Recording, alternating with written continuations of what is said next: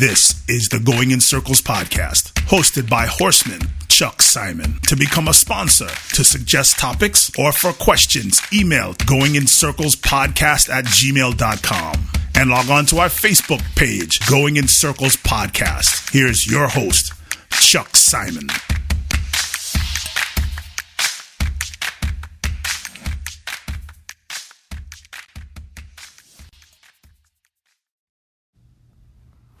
Welcome to Going in Circles. It's Monday night, which means I'm here with my co host, Mr. Barry Spears, the sniper. Barry, how are you?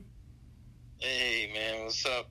Not much. Just kind of recovering from a, a, a, great racing weekend. A lot of things going on, a lot of things.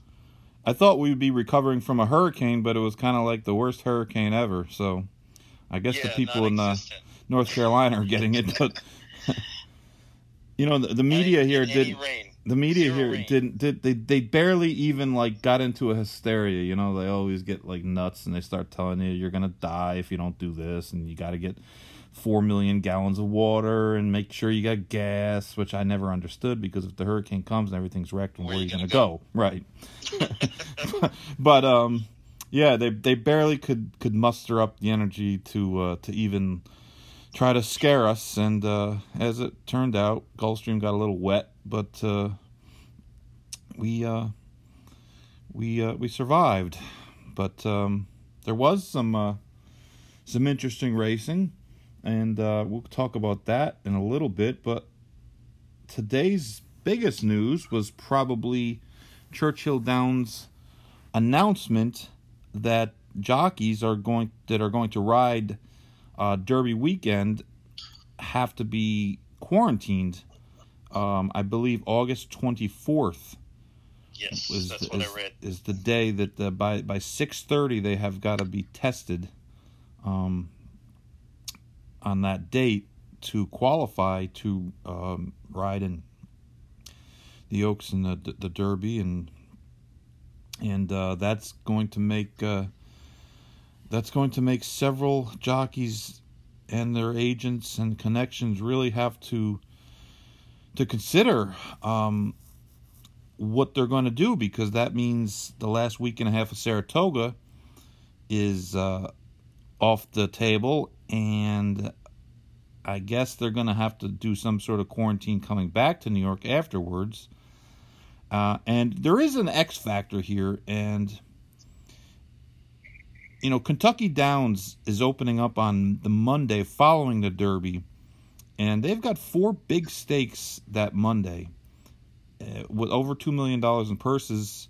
And they have, uh, uh, obviously, the undercard races. They have a bunch of maidens and allowance races scheduled. So those are ninety and $100,000 races themselves. So you're talking probably seven, eight, nine races with a minimum purse of $90,000. So when you add that in, into the uh, the Oaks card, which has got a, a, plethora of stakes, and of course the Derby undercard always has a bunch of stakes. It, it maybe softens the blow a little bit, but um, it's going to make some eh, for some really interesting decisions.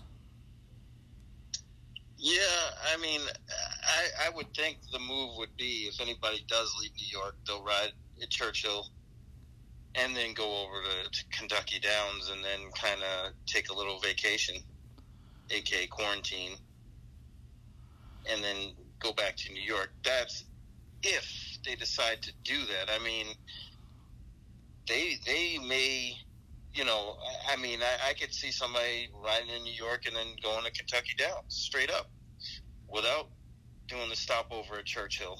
Um, I mean, it, it it's options, but it's not many options. If if that makes any sense. I mean, they they could do a lot of things um, as far as either stay put and ride out the 11 days or so. I think it's 10 or 11 days left in the meet without going to Churchill. Um, it's just it's very interesting because you know obviously I would think a guy like Manny Franco is going to Yeah. go on the Yeah. 24th and be He- in he's- Kentucky by then. He's already been He's announced as he's going. yeah, of course, I, was- he's I was gonna say there's no he's he's got the Derby favorite. He, he's gonna be there. beyond that, I don't know who's going to go from from the New York colony. I, I can I can guarantee you that Tyler Gaffalione's going to go.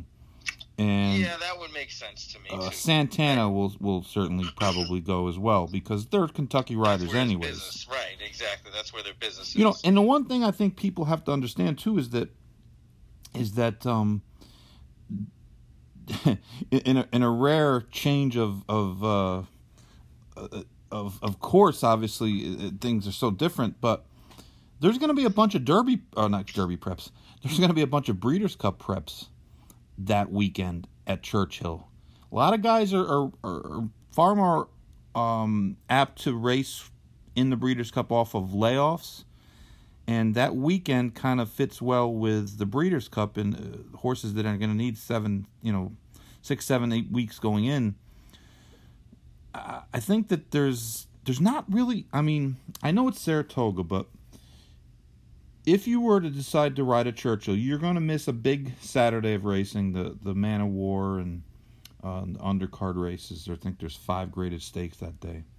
Yep. The, the, next day there's one. The rest of the week there's some New York bred stakes. There's some listed stakes, but you're not really missing much in the weekdays anymore. The fact of the matter is, Saratoga in the weekdays it's not like it used to be where you had a graded stake almost every day. There's a lot of stakes, but they're they're phony stakes. They're barely stakes. They're the purser. A lot of them are, are more like overnight. Yeah, and they're they're the same as a Kentucky Downs allowance race. So it's not like right. you're missing a whole lot there.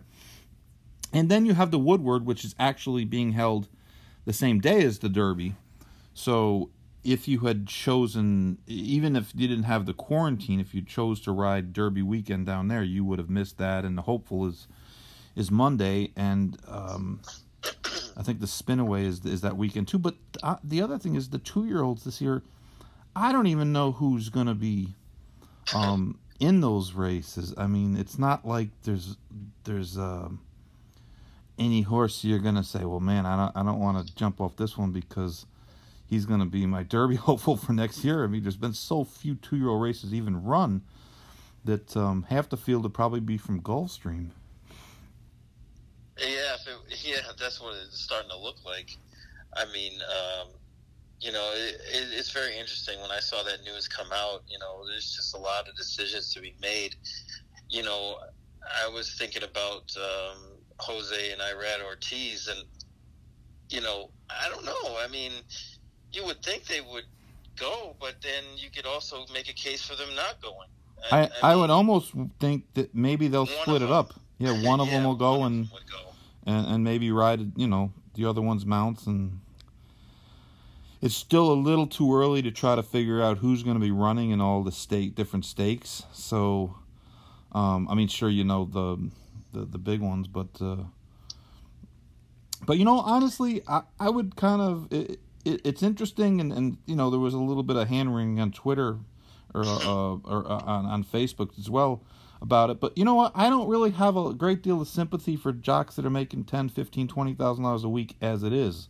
Like it's choosing to go and ride in twelve stakes over the weekend at one track or miss, you know, twelve stakes at at another track. So either way, it's it's uh it's not like you're going to make a lot of bad decisions and the truth is that it'd be nice to see some of the guys um, the second stringers get chances at riding good horses because there's a lot of guys, especially in New York, that are really good riders. And because so few trainers control so many good horses, and, and obviously they have their jocks, it, it, trickles down to, to where the guy who's the sixth or seventh best jock in, in New York doesn't get a lot of favorites. and doesn't right. Yeah. And a lot of those guys are good riders, and it'd be be interesting to see them, you know, get chances in, in these type of races. And uh, it's um. Yeah, I mean, a, a, guy that that falls into that category uh, would be Eric Cancel. He may be the beneficiary of, of, of this whole thing um, by just staying in New York. Sure. I mean, look at uh, the, think know, about a guy like uh, Jose Lezcano. Um, right. I mean, kind of yeah. He's he's kind of on the fringe. You know, he, he's really right on the bubble of of, being a first or a second tier rider. Um, but I mean, his gets, ride on he got uh, squeezed out once the Ortiz brothers kind of uh, came into prominence. So he, he, he was more or less the odd man out. Uh, but he, he's as good a rider as anybody. I mean, his ride on uh, that vexatious horse Vexatious. was was Oh. was tremendous. I mean, in the end, it, it looked like he just outrode Santana. I mean, he just he really rode a perfect race. It, was it was really good, and and you know he took advantage of the Ortiz brothers' uh, intimidation tactic, and of course you know people. There's always the oh my god they should have taken him down, but the fact of the matter is this is the way they ride in New York, and they let it go an awful lot, and the and and the the the incident wasn't really that great of an incident, which kind of gets No, me into it, a it was it was overblown. I, I think you know at least watching it on TV, it made it a little more dramatic. I, I thought it wasn't that bad, and they they did the right thing by not messing with it. Um, but I, you know, at first glance when I was watching that race, I, I just thought Midnight Bisou just hung. I mean, had every opportunity, like almost the whole length of the stretch to go by, and just didn't you know and she she didn't run. You know, it, visually, her race at Churchill was phenomenal just to look at, but it wasn't as fast as people it wasn't. It was slow. kind of. It was it was slow, and people got mad when when I pointed that out, and they wanted to say, "Well, well." Uh, so listen, she he ran almost two seconds slower than the next race with at the same distance. You know, it's Right, and it, it's one of those situations where looks can be deceiving right. and numbers don't lie. Because you know you look at her race at, at Churchill visually, and it was it was phenomenal. Right. but it wasn't as fast as, as what you would expect from a horse like that. And then she it backed it up. The numbers backed it up because she she ran, you know, definitely didn't give her best shot uh, speed wise, and it showed out, and she got beat. I mean, you know, and then, but that- but then when you look at the Beyer number, the Beyer number came back significantly higher than what she had Higher. run before, and Yeah, and it makes you wonder about a horse like Yeah. Vexatious, who suddenly has become, um, a- a force in this division, out, seemingly out of nowhere. I mean, it wasn't that long ago. It was 90 days ago. She was running fifth, albeit with a little bit of trouble. But she ran fifth in an allowance race at Oaklawn Park at, at like seven to one. seven to one. And yeah. if you had told me then that she would beat Midnight Bisou in the um, the Phipps, the Grade One race in Saratoga, I, I would have said, you know, I would have laughed. uh, so I- what, I did the would've laughed. did I'd the like, gate "You gotta be careful." malfunction and, and you know the horse didn't break out or you know did, did somebody run on the track and grab, jump on the back of Midnight Bisou? I wouldn't have believed it, but but it makes you wonder and and, and you know sometimes people get to be um, there's a lot of people that, that jump on these horses bandwagons, and one of the things that it, it's it's kind of interesting when you when you take a step you step back and you look like how many horse of the of the lifetime just fillies the last 10 years? Every year it seems like there's a different new you know horse of a lifetime Flavor, flavor of. I mean, and, I mean, Midnight Bisou still hasn't proven that she's better than Monomoy's girl. No, no. You know, and- I, I'm with you there. I, I, I know, you know, one of the things from the handicapping side of things is, you know, a lot of people get, fall into the trap of, you know, what have you done for me lately, instead of what have you done overall. And, and they get to the you know the new flavor and they jump on that bandwagon. Horse gets bet down to three to five and loses, um, without digging a little bit deeper and and I think that happens a lot. And you see people just jumping on bandwagons. You know, horse's last race was phenomenal. They're going to do it again, and then it- gets overhyped, overblown, and then you you have these sort of situations where a horse like Vexatious, who was improving, um, you know, I didn't think she was going to improve enough to beat Midnight Bisou based on her overall performance, but it was definitely possible. And and uh, she just jumped up and beat her, and, and it was it was a great race to watch, and you know um, it'd be interesting to see what happens come uh, Breeders' Cup time, and, and where where these horses are at then. It's that's that's so true, and and I think sometimes you know you, you can watch a race and and the favorite will get in trouble. Like if you, I mean, you you perfect example of that is probably um, the shared belief on Saturday, where Mike Smith um, sort of seemed like he didn't have a real plan and. Um, you know, kind of got that horse hung out to dry and then moved up and then moved back and and and you know you could certainly make a case that the short field and then Baffert's other horse kind of rode shotgun for the horse on the lead, and um, I mean it, it, was a little bit of jostling. So that he certainly had had a um, an imperfect trip. But Midnight Bisou really didn't have a bad trip at all. She she had a very good trip, and Vexatious, you know, just Jose rode, rode good. I mean, just beat her on the square. Just just beat her, know. right? It, and, it was uh, nothing fancy. She just just flat out beat her that day. Uh, I mean, it was her day. Um, hopefully, she improves and, and, and keeps that level up. You know, I'm a little skeptical, but um, at least she's proven that, that Midnight Beast was no, you know, iron horse or, or unbeatable or just in spectacular form where you know you just you just can't get by her. But she she's proved herself to be a little bit vulnerable, and and with what Monomoy girl did, um, makes her really you know kind of down a little bit on on the on the big scheme of things um, in comparison. But as far as honor AP, definitely got slammed by uh, Cezanne out of the gate, which kind of changed things. And, and like you said, it, it seemed like Mike didn't really have a plan and, and was kind of winging it and kind of, you know, it, it, like the whole ride to me gave the the air of indecision. Yeah, that that's exactly that's exactly what I thought. It, he- it was like, oh shit, they're going slow, and then he made that three wide move on the first turn, and I mean he he'd have been better off just waiting until he straightened up down the backside Right. because you know Cezanne, you know Pratt saw him, him making that move, and he was like, well, no, he's not gonna he's Well, not gonna stick him. me, so. Right. So he moved up, and then it, he just had that, that impossible three wide trip, and and and I mean the the, the winner is a good horse. I mean he kind of like had, had fallen off the, the tracks had uh, fall off, or the rails fell off him there in Oaklawn where he just didn't run good at all. But uh, I mean he he's a quality horse. He, he was actually the favorite, I think, in in the um the uh, Arkansas Just Derby. got overshadowed by stablemates. Yeah, I think. Uh, yeah. You know, horses that everybody thought were way better that really weren't or are not. Well, you know, there, Um, there's something a trend that, uh, of course, that I bitch about all the time. Honor AP is a horse who who debuted a year ago. That was his fifth start.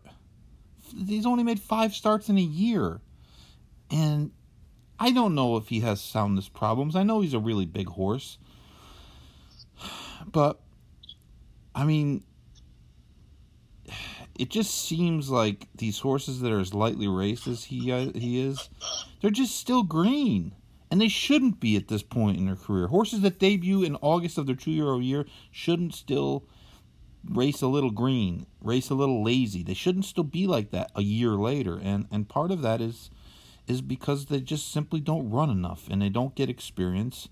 And you can get fitness in a horse, but you can't you can't change the the dynamics um or excuse not change but you can't um replicate the, the dynamics of a race in the morning.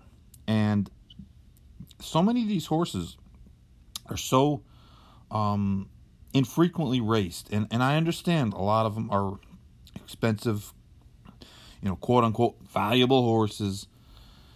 But I think that that they do a disservice to them when they don't race them. And listen, if the horse has got soundness problems, and he, and I don't know that he does or he doesn't, and he might, but and that's understandable. I mean, it, if you're going to um, give a horse two months off every time they run, they probably do have some soundness issues, and and that's Sure. that that is what it is. But without those, with those being absent, not racing horses just doesn't benefit them at all. And I remember this was years ago, and, and this was this was in the '90s, so this wasn't like it was you know last year. But um, I remember we were sitting around at the barn, and a guy had just won a Derby prep in January, one of the early ones, and the horse had run really good, really really good. And the trainer uh, came out and said, "Wow, he ran huge. We got to give him plenty of time off now." And I remember Allen Jerkens said everything's backwards in racing these days. He goes, in the old days, when a horse was in good form, we tried to race him as much as we could Right. before they went off of form. He goes, one of the things people don't understand is you can't dictate to the horse how they're going to develop. You can't dictate to the horse how they're going to grow. And yes, you, you can ruin horses by by racing them or overtraining them when, when they're they're you know they have physical issues. But you can't slow down the development of and, and it was almost as though the trainer was saying he wanted the horse had, was running figures that were too fast already so he needed to try to slow the horse's Right. development down. He said you can't stop time you know? And i think sometimes nowadays and, and and listen the good trainers the big trainers are really good at, at getting horses to peak they're very very good they're better than trainers used to be trainers didn't used to train like that they used to race horses into shape i remember Carl Nafzger what brought brought, uh, brought back unbridled um, in sprint races uh, right, Gary Jones, that. Used to come, and Turkoman was a dead mile and a quarter closer. You know, he he could go as far as they wrote the races, and he was a stout horse, and he had a big leg kick. And every year they brought him back in a sprint, a seven furlong race. And I remember that there was a race, and I, and I think it was a Hialeah, and I I think it was unbridled. I, I can't I can't remember for sure, but um, they brought him back in the race, and they told the stewards that they were going to work an extra eighth after the after the the wire in a race. Unbelievable. you know, in a race, and and uh, and I think he, I think on, ah, God, my memory sucks now. It sucks to be old, but he beat someone really good that year, um, unbridled when he he made that comeback. I think it was like the Tallahassee was the, the race. It's, it's a stake at Hialeah. It was seven ace, and I think he beat,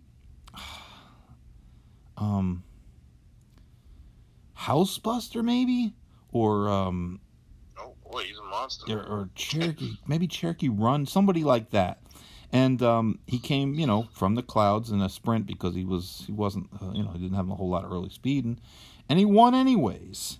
And it was good to set up. I think Easy Goer, his three year old year, I think uh, I recall Shug brought him back in, um, in the Swale.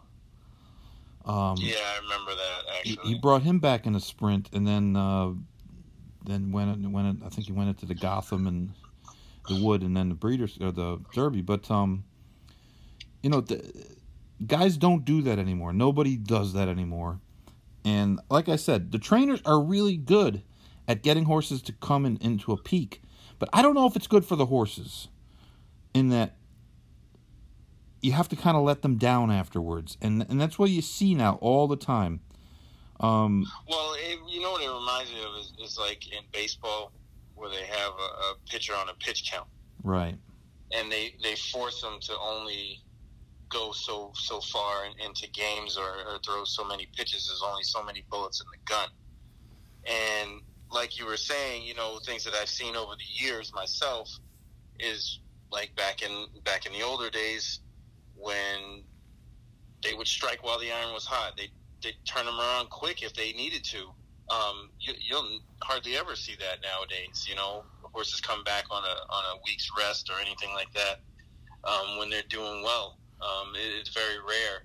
And, and Um, listen, I understand that horses aren't as sturdy as they used to be. I mean, True. it's it's since I started training, which was only 20 years ago. Horses are, aren't as aren't as hardy as they were even then. And and I actually I, I'm gonna have Stuart Morris on. I think next week. Um, Stuart's a big consigner, big breeder. And he's been around forever. Him and his dad, and and um, you know we were talking about it the other day when he called me, wanting to come on. He he, he wants to talk about some of these issues and you know his contention is that he's he said you know um, i'm tired of people blaming the breeding it's not the breeding it's the raising of the horses that's the issue and that's something that that i've i've maintained uh, for a long time too is that so many of our horses have become so valuable as bloodstock, even as babies, they're not Right, let out. really bred to race. Yes, know, but but they're not let out to to run the paddocks with everybody else. They're they're protected, and they're not um, you know they're assets that they're looking to sell for big tickets, and you can't get that development back, those those years of um, of growth and. Uh, it- it's like what his name did the other a couple years. What was that? Uh, Instilled Regard. Remember him? Mhm. Yep. And when he was still a dirt horse, and he was a two-year-old, and he came out, and he won those two. He, he broke his maiden. He won by ten. He came back. He won the stake by ten, and then the owner made the trainer turn him out because he was so worried that he was going to, you know, develop too fast, and he wanted to be a Derby horse, and this and that. And people were like, "Wow, that's a great idea," and I was like, "No, that's a terrible idea." Well, what do you mean, Chuck? What do you mean? What I mean is the horse is good. He's doing good. You win the races when you can win them, because you can't take a horse's Can't development. You can't take their development and stop it. You can't put them in the freezer and just stall them out when you, you wanted to. And and I said, if the horse has no soundness issues, going to a field isn't going to do anything for the horse except let him run around and get fat eating grass. It's not going to help. When they come back, they're not going to be more sound. You know, I mean, like you're either sound or you're not. And right, exactly, and and that's that's what's so strange about how how this industry has turned into. Um, you know, like you said, you, you see a horse like Honor AP have five races, five, I mean, and and that's that's that's even with the Derby being pushed back, being pushed back four uh, months. four months. So it's like you know, it's definitely one of those things. It's like, well, what are, what are we doing here? What are we looking at? You- And you know what's funny about John Shirreffs, and John Shirreffs is a really good trainer. He's, he's, I'm not criticizing him at all.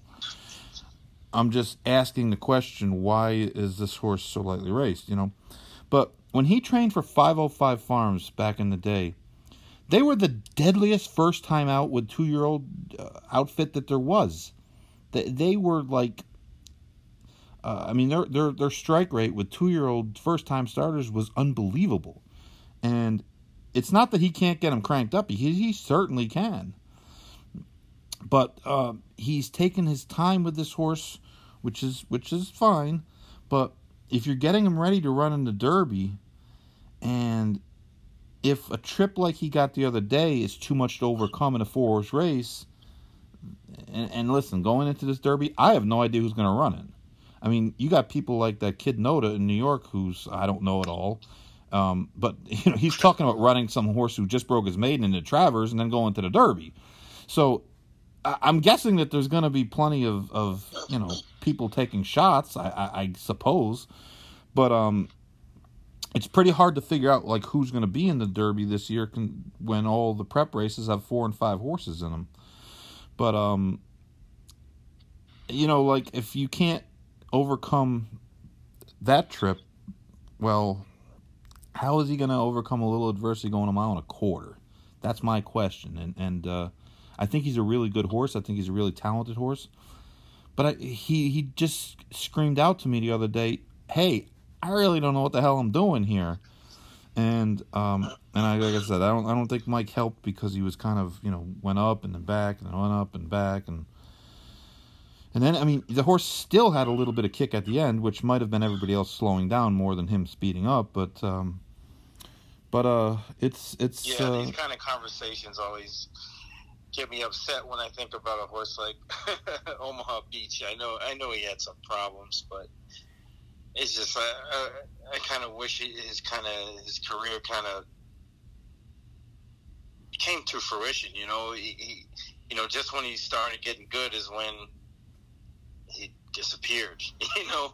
yeah um, and and there's a lot of stories like that, you know, and, and it's it's a little unfortunate as a race fan, but you know, obviously you want to do right by the horse. Um, but I, I'd like to hear that conversation um, if you do have it uh, to see, you know, what's said about the raising of the horse and things like that. Um, just for my own personal, you know, knowledge of, of, of how that whole thing works. I'm not great at that part of the game uh, by any means. So it'd be interesting to see to have him on and and, uh, and talk about that kind of stuff. Yeah, uh, Stewart's great. You know, he, he's Stewart likes to do three things. He he. well, he likes to do two things a lot. He likes to eat and he likes to talk.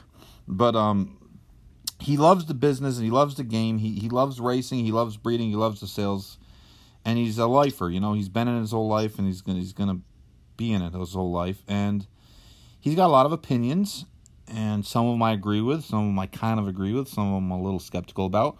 but the fact of the matter is that he's willing to talk about them, and he's willing to say things. And we're not going to start, you know, calling out people by name. It's not that's unfair too, but but there's people in in, in his his side of the business that don't do things uh, properly either, and a lot of the things are, um, you know, the, in the end, it all comes out in the racing, and, and when the horses are asked to run their hardest because they're they're they're seriously going as hard as they can, and the difference between the good ones and the bad ones are the good ones have more ability, but they're also willing to give everything they have. The bad ones might even have some ability, but as soon as there's any adversity or as soon as they they start to feel you know a little uncomfortable or something happens, they they, they give up. Yeah. They say, you know, well, I've had enough, and and um, no, it, will be a, it'll be a good uh, a good show because uh, Stewart's a a straight up guy, and uh, I'm looking forward to having him on. And uh, we're going to cover a lot of topics. I, I, said we might have to go to a two parter, but um, okay. but we'll see. Uh, I think he. I know he's doing a lot of traveling this week, uh, so I think next next week, next Tuesday, maybe have him on um, the Tuesday show, and uh, well, I think maybe have some call-ins as well. So. oh, that'd be good. That'd be great. So this this Tuesday, tomorrow, um, tomorrow's Jockey Agent Tuesday. Okay. I, I got a oh, former so jockey agent. You know, it's it's uh, this week we, we're we're talking to the jockey agents, the the men behind the the the the, the men, and um, I got Ralph Thoreau, who's a, a, former jockey agent who has also done a, a lot of other things in the business. He's going to come on. He's actually uh, retired he was uh he was Jean Luc Samyn's agent when uh, during the the heyday with the chief with uh, Dixie Flag and Kelly Kip and all those horses. And uh, at three o'clock, I have uh, Jason Bitus, who's Jose Lezcano's agent. Jason's going to come come on, and uh, uh, Jason was actually my first employee. I was going to say, didn't he didn't he work for you? he, he was my first employee. Jason left New York. Um, with me. We we drove to Kentucky when when I first, literally first started. Uh, he was there day one with me, and uh, he's uh, he's turned into a really good jock agent. Him and Jose Lezcano have had a lot of it's, lot of success. A good discussion, a good discussion to have with him about what's going on here uh, on the twenty fourth. I thought that, you know. yeah, that, that was kind of my thinking, and uh, I wanted to have Ralph on for a while because he Ralph's got a million stories. And um, I wrote a little piece for um, Down the Stretch, the website, and uh, on the chief this weekend in honor of his his uh, the race being named after him.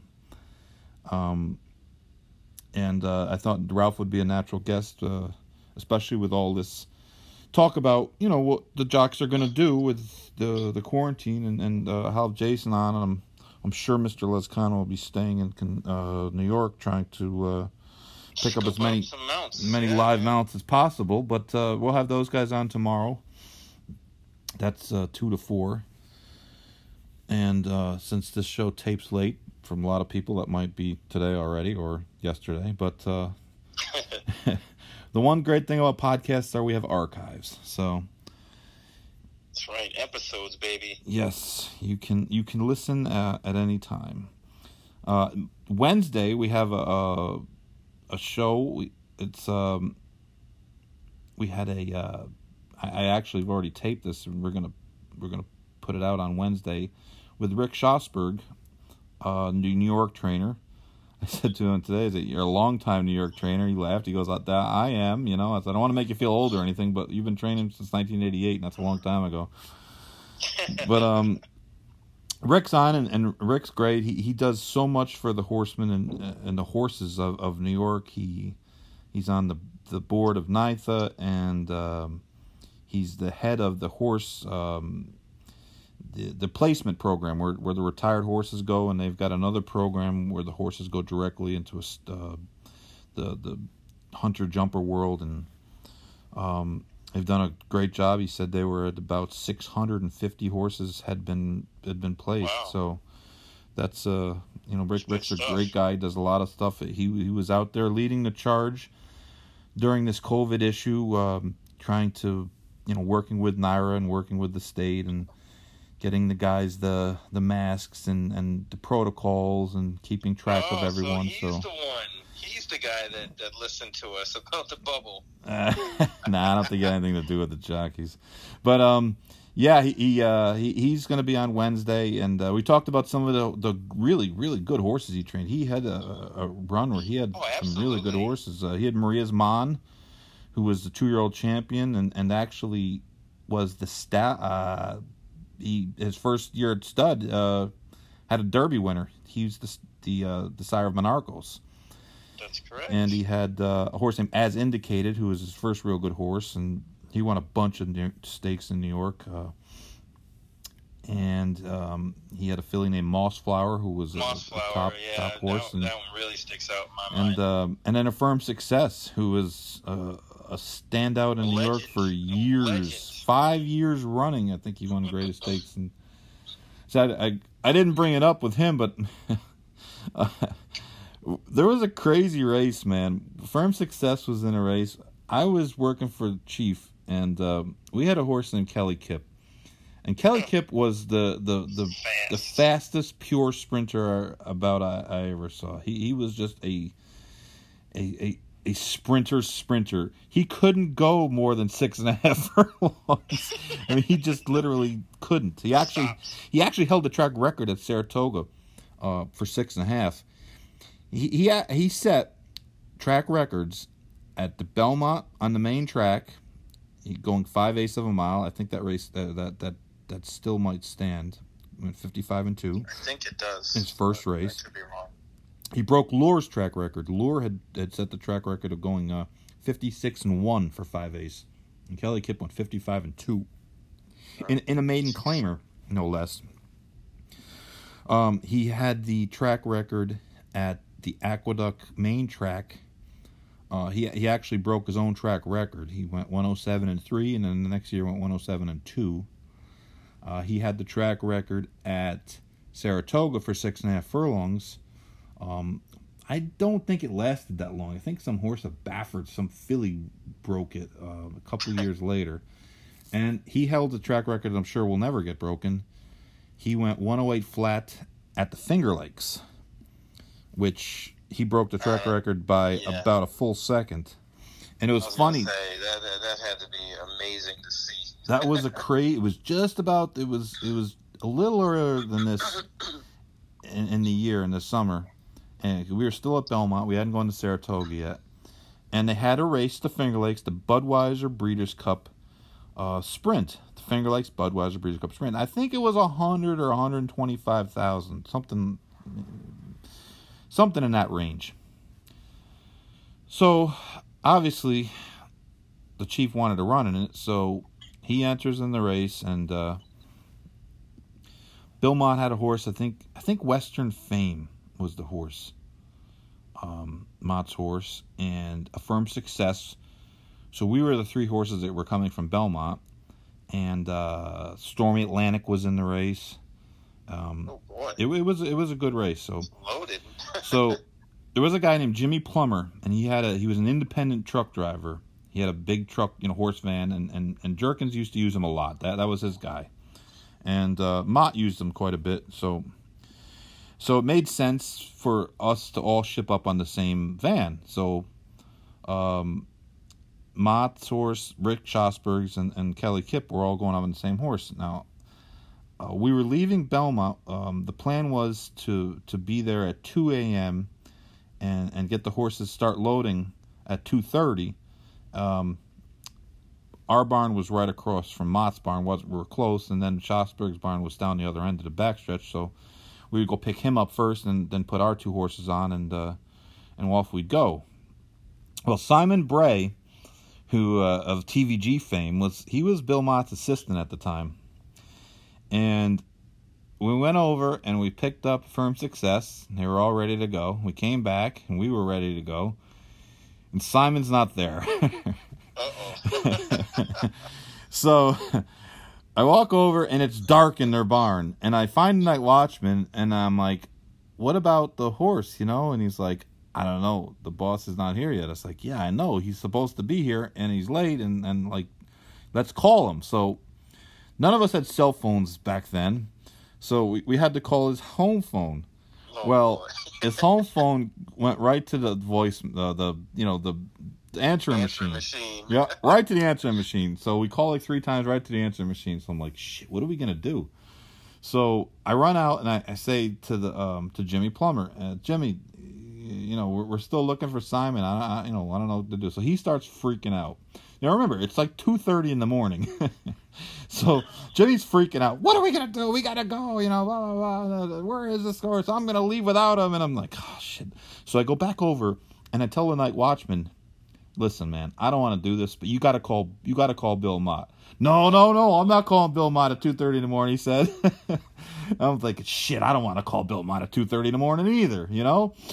So we're kind of arguing over who's going to call Bill Mott at 2:30 in the morning, and just then, you hear a car like come screeching around the corner, and it lights, and here comes Simon, and he looks completely disheveled, you know, and he's like, "Oh my God, I'm sorry, guys, you know, like, oh, we'll be right out, we'll, you know, we'll get him right out, blah blah blah." So here he comes, and we put the horse on the van. So Jimmy Plummer was so mad at him. He says to him, "You're not staying in the front because you know he had one of those big, uh, big cabs. So one guy would sit in, in the chair, and the other guy would go in the back, and, and you know he had the little sleeper, and and we take turns, you know. And he's like, you're like, f you, Simon, you're going in the back. He goes, Chuck, you can be up front. That's it. You got to go in the back. So, so he went in the back of the van on the seven hour trip to the Finger Lakes. So we get there, right? And it's about seven hours there. We left about three o'clock, and, and we get there, and uh, um, John Progno, who is a longtime Finger Lakes trainer, he had requested that we ship into his barn, and he had a nice barn for the Finger Lakes. It, it was actually a, a, pr- a pretty good outfit. So we ship in there, and, and we get off the van, and he comes over. He's, is Allen coming? And I'm like, Nope. like Allen doesn't even go to the Meadowlands, man. You know, like no, he's not coming here to. He's like, the track is all speed. They scraped the rail yesterday, and I think they're gonna do it today. So I'm like, really? I'm like, I'm thinking to myself, that's good for Oh, us, good right? for us. So he's like, I'm telling you, everything went on the lead yesterday. So I'm like, thank you, you know? So um, we get the horse settled and and I go to try to find find, Simon. I was gonna say, you know, let's go up and get something to eat at the races. And they got him in this barn. It's like a dungeon. so he's in like the worst barn at the Finger Lakes, and he and he looks, you know, like he looks like hell. So because he just jumped out of bed, then ran into, you know, drove like a maniac to Belmont, then got thrown in the back of a horse van for seven hours. So you can imagine the, you know, how he felt. So I said, man, what was the problem? Like, what happened? He goes, I, I the night watchman was supposed to call me at 1.30. He goes, but my wife had turned the answering machine off, so it was just it wasn't clicking. And I was like, ah, I was like, man, I said, like, we were like one step away from calling Mott. He goes, thank God you didn't call Mott. I'd, God. I'd have probably got fired. this would probably been my last day. So we go up to the races. The first race, so I grab the form and looking at the races, right? And it's like four claimers, and and it's a it's a two turn race. The first race, some fifty to one shot, some horse who was just pathetically bad, goes to the lead, gets beat at the away. shot of the wire, almost wins, right? And I'm thinking, man, this guy might he, he Progno, he, he might know what he's talking about here. that horse, that that horse is horrible, and he almost, you know, he he hit the board. He almost won on the lead. So it, speed was pretty good. Um, so we get the we bring the horse over for the races, and um, um, Jean Luc had flown in for the race. So he comes out to the paddock, and you know Jean Luc was a happy, kind of go lucky guy. You know he, he was always kind of in a good mood, and he was like, "Well, what do you think?" I said, "Have you watched watching the races?" He goes, "Well, I watched a couple, but you know these horses are so bad. I don't." You know, it's like Jean Luc, break, go to the lead. I don't care how fast you got to go. Go to the lead and get to the rail because the firm success is drawn inside of us. And he was the other speed in the race. And uh, George Chavez was riding him, so you know there wasn't going to be much taken back. So I was like, Jean Luc, just go to the lead at all costs. Get to the rail. The rail is golden. Does Allen? I said, don't worry about Allen. Just do it. Okay. okay, boss. You're the boss. If it if this doesn't work, I'm blaming you. I said, I don't care. So they go in the gate, and he breaks good. He broke real good. And Chavez is is he breaks and he's he's after you know he's chopping already. Uh, a sixteenth of a mile out of the gate because they're both wanting to get to the lead. So Kelly Kip clears him, but when he clears him, he, he you know uh, Georgie kind of gave him a little bit of a shuffle, you know, like he kind of stood up a little bit, and you know, so he went like like some ridiculous fraction. I think he went twenty one and one or twenty one and two to the quarter. Now you watch the Finger Lakes, going twenty one and one to the quarter doesn't ever happen. So, like we're in kind of uncharted waters how fast they're really going, and uh, he turned for home. I think he went 44 to the half, and and and a firm success kind of ranged up like he was going to make a run at him, and and Kelly Kip just he, he shifted gears, and uh, on that track he was not going to get beat, and he won by a couple lengths, and um, it was funny because that week George Chavez had come to me and said, "How come the chief won't put me on horses? You know, get him to ride me on some horses. You know, come on, Chuck. You know I'll try. You know I'll do good for you. You know." So, um, so the race is over. They come back inquiry, and and, and uh, Chavez claims foul. So he walks by to go to the telephone to talk to the stewards, and I said, "I'm not helping you if you if we get taken down." so it, it was about a 30 second inquiry, and they left the horse up, and of course he broke the track record. I said I think by a full second. And uh, I wonder if that race is on YouTube. I've looked for it and I cannot find it. Damn. I cannot find it. I can't even find Battle One's win from uh, 2005 or from the Churchill Downs Handicap. They have 2004. They have 2006. They don't have or whatever year he won it. I can't remember, but they don't even have that one on YouTube. It's weird how how some races are on there and some races aren't. But uh, but that was something. So oh, so the best is here. All right, we're in the winner circle. Next thing I know, I hear all this yelling and screaming. And I look up, and a firm success's groom is laying on the ground, and a firm success is running the other way, and the water trucks are coming. And I'm thinking to myself, Holy, holy shit. shit, oh, firm success is going to get run over by a water truck. Like, what, what, you know, what, what more could happen here? This is like the craziest day, right? So he ducked the water trucks. so he was a smart horse, and they wound up catching him and the groom had had a seizure.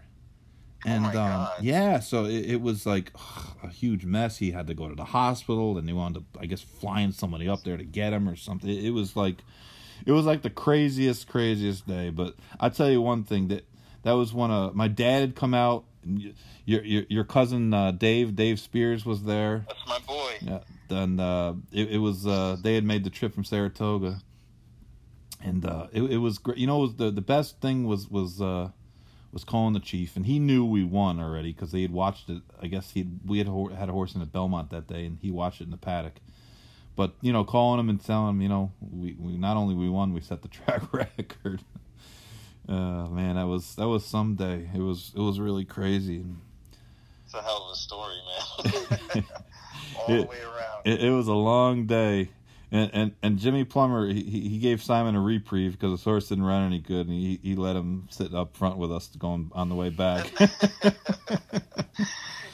well, that that would make sense of why Simon doesn't really tell that story.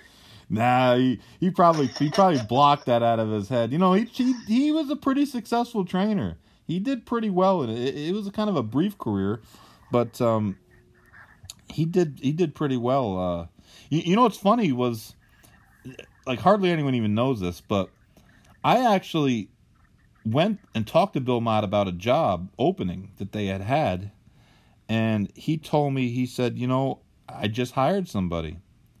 He goes, you know, you'd have been good, but I, I just hired someone, and he had he had just hired Simon right before that. So who knows how, how life could have might have changed for, for all of us if if, if yeah, I if I'd gone over there a couple days earlier, you know. And I, I wound up working for the chief, so you know it all it all worked out. But uh, but it's funny how how uh, how one thing can the, the dominoes can fall and, and, and just do uh, do so many different things. But uh, you know, Firm Success was kind. Of, he was kind of a horse, but before his his time with so many grass races and so many grass sprints nowadays, he he would have been unbe- unbelievable. yeah. Those seven furlong races at, on the turf at Belmont. I mean, that'd have been right up his alley. well, that's the that's that's that's Chuck's reminisce for the day. that's a good one. no, it was it was it was a great it was a good race and it was it was uh there was there was a lot of good times back then, and you know, it it, seems it sounds like uh the ramblings of an of an old curmudgeon, but it it was a little bit more. The backside was a little bit more of um a little more friendly, I guess, and that you didn't have these huge outfits that kind of they're like um you know they're like Death Stars. They circle around and you know and you, you right they're just killing everybody and you can't you can't beat them and they just have this air of invincibility and and you know the the everybody was kind of and listen there was always good trainers and great trainers and the Woody Stevenses and the Charlie Whittinghams and the Scotty Schulhofers and, and those guys. Of course, there was always really good trainers, but it was right, a little guys bit. were good too. Though, it, you know what I mean? They had good horses. Like I mean, just that story you just told. There, there was three guys uh, that that had really really good horses. Yeah, that's not um, even counting Stormy Atlantic. Right. Exactly, and and it, and it's just you know, he was a beautiful like, horse. I remember looking at him in the paddock, thinking, "Man, that is a good looking horse." Yeah, I remember him. I remember him. Yeah, he, he was a looker for real. But it's just like you know that kind of stuff. You know, you might get one trainer with a really really good horse that's not a big outfit, and then the rest of them are with the with the uh, with the Death Star. You know, there was a famous Thoroughbred record. The Thoroughbred record was a, a magazine that's that's gone oh, ex- that. it's gone extinct, but Oh, there was there was that. a famous cover that they had. At least it was famous in my mind. There was the top 15 trainers at Belmont Park. They took a picture of them in the the paddock at Belmont Park with the backdrop of the the, the grandstand there, like when you're going into the tunnel. And they kind of handicapped. It was a springtime. It was like, um, who was going to be leading trainer? and uh, and it's kind of like a quaint old notion that there was actually 15 guys that had a legitimate chance of Shot being leading win. trainer uh, at Right. Belmont Park, and when when now there's like two or maybe three. Um, it's kind of interesting at the the Saratoga meet that Chris Clements had, and you wonder does he have enough ammunition to keep it up? Um, I mean, certainly everybody had pretty much conceded it to Chad Brown, but um, and that hasn't uh, turned out so well. No, it, it hasn't, and you know Clement's Not so horses uh, have been running lights out, and obviously he had that that tragedy a couple weeks ago with those horses coming from Payson Park that got in the Yeah. van wreck, and That's awful. and then he the other day he had a guy turn his horse loose at Belmont. Some nutcase turned the horse, some deranged, uh, you know, disgruntled yeah, ex-employee. that. and- That, that was nuts, man. That was that was outrageous. So, what horrible luck. But um, yeah, it's kind of a, a, a twist that we didn't see coming, but uh, but it'll be interesting. It'll be interesting to see what the jocks start to to kind of figure out over the next you know a couple weeks what their plans are going to be and figure uh, with Uncle Chuck and uh, hey, coming east, my boy. Namesake. Gotta get it squaring off against Tiz the Law. Um, I I don't know that there's any other real viable contenders in there, so I'm not even you know not exactly even sure of of who else that you know coming out of that race is is going to be a uh, you know go on to the Derby, but but we're running out of Triple Crown preps. I mean, it's well, maybe Notice Horse will run. He'll run, but he better run better than the filly he ran in yesterday. Hey, listen, I'll give the guy credit. At least he runs. Right. You know that, that that's the the thing that kind of sticks out to me. At least he's he's going for it. I mean, other people will sit on their hands and wait and wait and wait until you can't wait anymore. Well, you know what'll happen on social media? You'll get guys that'll say, "Ah, look at this jerk. He's running his race. He's stupid. He has no clue." And then the next breath they'll say, "Man, I'm sick of betting these four horse fields." Well, you're right You can't have it both ways. Exactly. There's not that many uh, 98 cla- Breeders' Cup Classic fields where, where there's, you know, 12 horses and 10 of them like, have a legit chance of winning. The, those things don't come all, along that often. If you want to have big fields, sometimes you're going to have to have horses that, that are, you know, a little bit longer in price, but but but they well, do yeah, they do have a shot. I mean, they do they it, it does happen and and that's the thing is like if this vexatious horse had hadn't and Calumet is very game. They're notorious for taking shots. They they they want to be in the big races.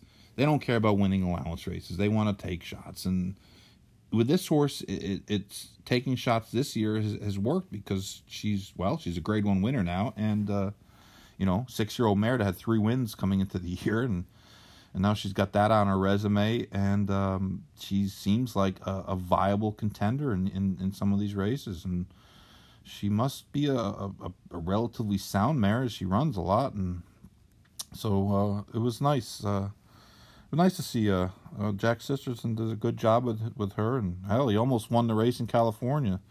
Yeah. So he ha- he had a very good week. yeah, and, and then you know, like actually that day was kind of odd anyway. You know, with with Tom's d'Etat just blowing the brake and. Yeah you know, it was you know from a gambling perspective, it's it's kind of it was one of those fun days. You know, um, I'm sure the trainers don't appreciate stuff like that happening, but no. you know, from from my point of view, where I was sitting, uh, that that's you know, I, I don't like to see horses break bad and lose, but if you bet against them, you do. right, exactly. I'm not going to cry when it, when it works in my favor as long as the horse doesn't get hurt or anything. Hey, when I worked for the chief, we ran in a ballerina with Classy Mirage, and, and we were up against it because inside information was in there. And inside information, I don't care what anybody says, she was as Beast. good as any filly that's ever run. Ever. She is ever. in yeah, the I've running. And we we won that race because she went to her. I mean, she hit her head on the ground. I don't know how Mike Smith stayed on, let alone got her back in the race. And uh, that was the race where Julie Krone zigzagged in the stretch, and yep, and then the stewards put an inquiry up, and, and she told Jerkens, "Yeah, I told him that you told me to zigzag in the stretch." And he was like, "Why would you tell him that?" and they left her up. I mean, she it, it really wasn't a close it wasn't a close call, but uh, you know in the in the in the charts and then in the the record books it, it says we beat her that day. It didn't say we beat her because she the other horse stumbled. It just says we won. So. Well, speaking of jocks agents, uh, she her her rider is is doing very well over at Monmouth. Uh, I, I, you know, honestly, I haven't paid much attention to Monmouth, but uh, I guess she won four I, races. I think she won four. Four, yeah, yeah, yeah, which is great. I mean, that's it's nice. It's nice to see people, uh, you know, the young riders and and Julie was Julie was a pain in my ass, but she was nice, and yeah. uh, I didn't know, you know, she knew what she was getting into being a jocks agent, but apparently she's doing pretty good at it. Yeah, so, can't fault that. She, she's she's successful, if anything.